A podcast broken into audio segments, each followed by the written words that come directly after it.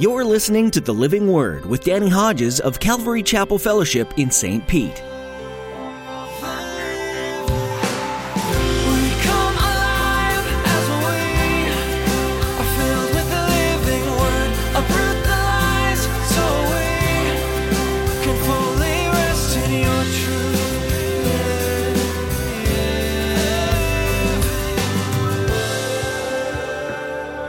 Nothing within the regulations of the Old Testament system opened the way for man to enter the most holy place, the place where God dwells. Now, if you've been with us in our study, you know that, but I'll say it again. Second, from our text, Jesus Christ is the sole mediator of a new covenant by which man can be completely forgiven, have his conscience completely cleared regarding his sin, regarding his guilt. And not only that, you can actually enter the most holy place. You can fellowship with God. And the icing on the cake, the icing on the cake, listen, you get the eternal promised inheritance. The law of the Old Testament is interesting in that it has several different rules, regulations, and rituals for addressing sin. Perhaps more notable is the amount of steps that the high priest had to go through in order to even enter the tabernacle in the first place. However, as Pastor Danny will teach you in his message today, out of all of these regulations, not one of them allowed for man to dwell in God's presence. In his study, you'll learn how this is a depiction of Jesus as the only mediator between God and man. Now, here's Pastor Danny in the book of Hebrews, chapter 9, with today's edition of the Living Word.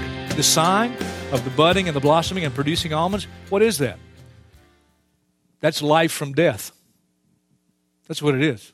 That's life from a dead stick, life from death. That's the sign. Aaron's the man and his descendants. Because all this stuff is a parable to teach us. Now, I got bogged down in all this stuff last night and I went home really depressed. I really did. Nobody's ever coming back to Saturday night service. I'm certain of it. The Holy Spirit was showing by this that the way into the most holy place had not yet been disclosed. Nothing within the regulations of the Old Testament system opened the way for man to enter the most holy place, the place where God dwells. Now, if you've been with us in our study, you know that, but I'll say it again. Second, from our text, Jesus Christ is the sole mediator of a new covenant by which man can be completely forgiven, have his conscience completely cleared regarding his sin, regarding his guilt. And not only that, you can actually enter the most holy place. You can fellowship with God. And the icing on the cake, the icing on the cake, listen, you get the eternal promised inheritance. You're a joint heir with Jesus Christ. Everything he has, you get. Going to get a new body one day that'll never die, that'll never get old, never have pain. Going to live in a world there's no more death, mourning, crying, or pain. I mean, just amazing. Christ's sacrifice was offered once for all, and therefore will never be repeated, nor any other sacrifice added to it. So I hope you get what's happening here. Jesus offered himself. This is the parable. Jesus offered himself. Because he offered himself, we follow him. And because of his sacrifice for us, we're cleansed. Because we're cleansed, we enter in with Jesus. He's our light, the Word of God.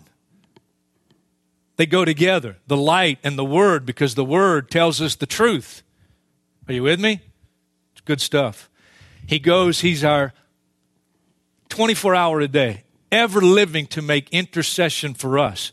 And because of his perfect sacrifice and our complete cleansing, we now have access. Access. The curtain is torn. Top to bottom. We have access into the very holy of holies. That's why one day I'll actually see God on his throne.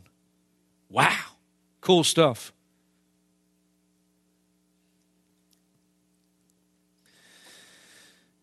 I started studying for this stuff on Wednesday because I took a day off on Friday, and my wife and I went to Orlando to have a little fun and also visit our son who's in college over there. And so I studied Wednesday hard. And I just was so bogged down and didn't really get anything together from all the stuff I'm talking about now. And so my study Wednesday focused on the last two verses of chapter 9. Just as man is destined to die once and after that to face judgment, so Christ was sacrificed once to take away the sins of many people. And he will appear a second time, not to bear sin, but to bring salvation to those who are waiting for him. And I spent the whole day Wednesday studying for and preparing for the second coming and how close we are to the second coming. Got up Thursday morning, had my devotional time before I came to the office. Uh, was going to come to the office. I looked at my notes one more time, and I started to, you know, was getting ready to mark them up because we were leaving Thursday afternoon and be gone Friday. Anyway, long story made short, got up Thursday afternoon after my devotional time, and uh, before coming to the office, intending to come to the office, I looked at my notes, and the Spirit of God just seemed to say, "That's not what you need to teach this week. Don't talk about the second coming. You need to teach the text." Just teach the text. What a bummer, man. What am I going to do now? So I communicate with the office, said, guys, I'm, I'm not coming to staff meeting, not coming to the office. I, I, I got to get into this thing. I need some hours here. And up till we left Thursday afternoon to go to Orlando, here's where God took me. Both to the text, and I've given you the summary of it, all right? But then he took me back to verse 1. Now, the first covenant had regulations for worship and also an earthly sanctuary. Regulations for worship. And everything I just summarized, that's the parable, that's the message. But here's the deal with the message. That word regulations, I went to Blue Letter Bible and, you know, went and saw the Greek word. And the Greek word, you know what it literally means? Regulations for worship. Here's what it means established judicial decisions. I don't get it. Established judicial decisions. God made the established judicial decisions to how He is to be worshiped, how He is to be approached. And here's the bottom line it is non negotiable. Non negotiable. He's a holy God. And this tabernacle, this tabernacle, and the system, the whole system of it, is a parable. And God wants man to know through this how a holy God is to be approached.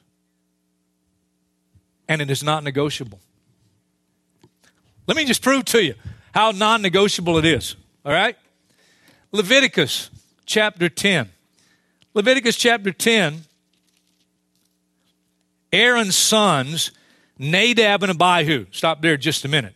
Aaron's sons. Okay, Aaron, they're his sons. So they're from the lineage now that they are going to follow in dad's footsteps and they have the right of the high priesthood. Okay?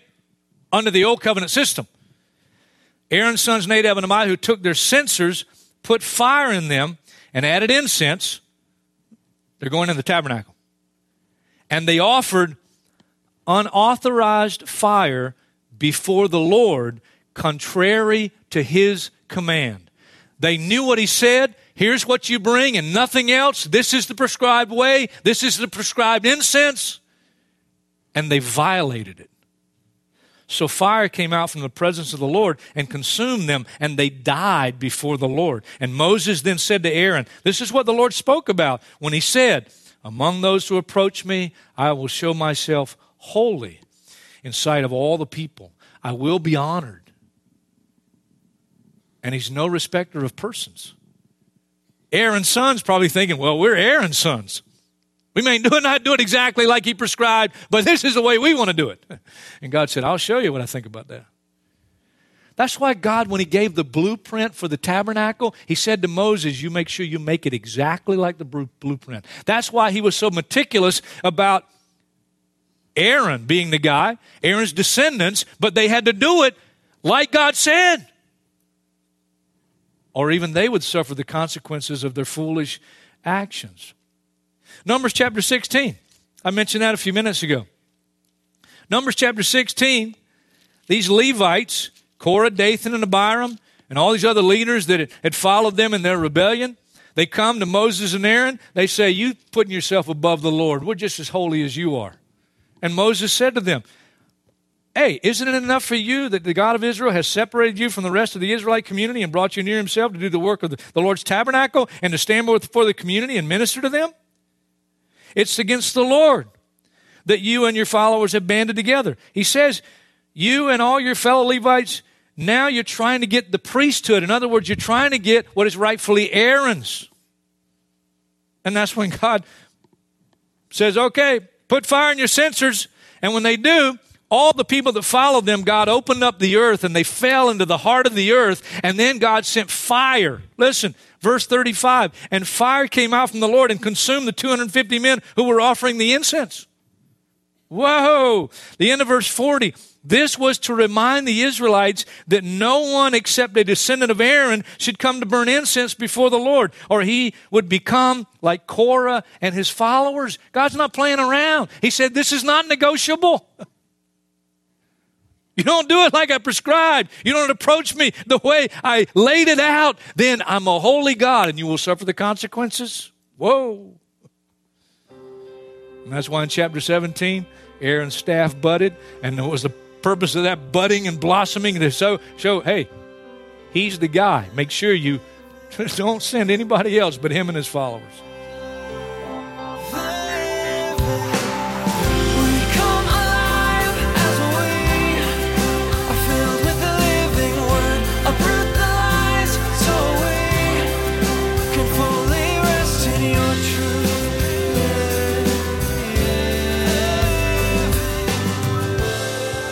Thanks for joining us today to study the book of Hebrews.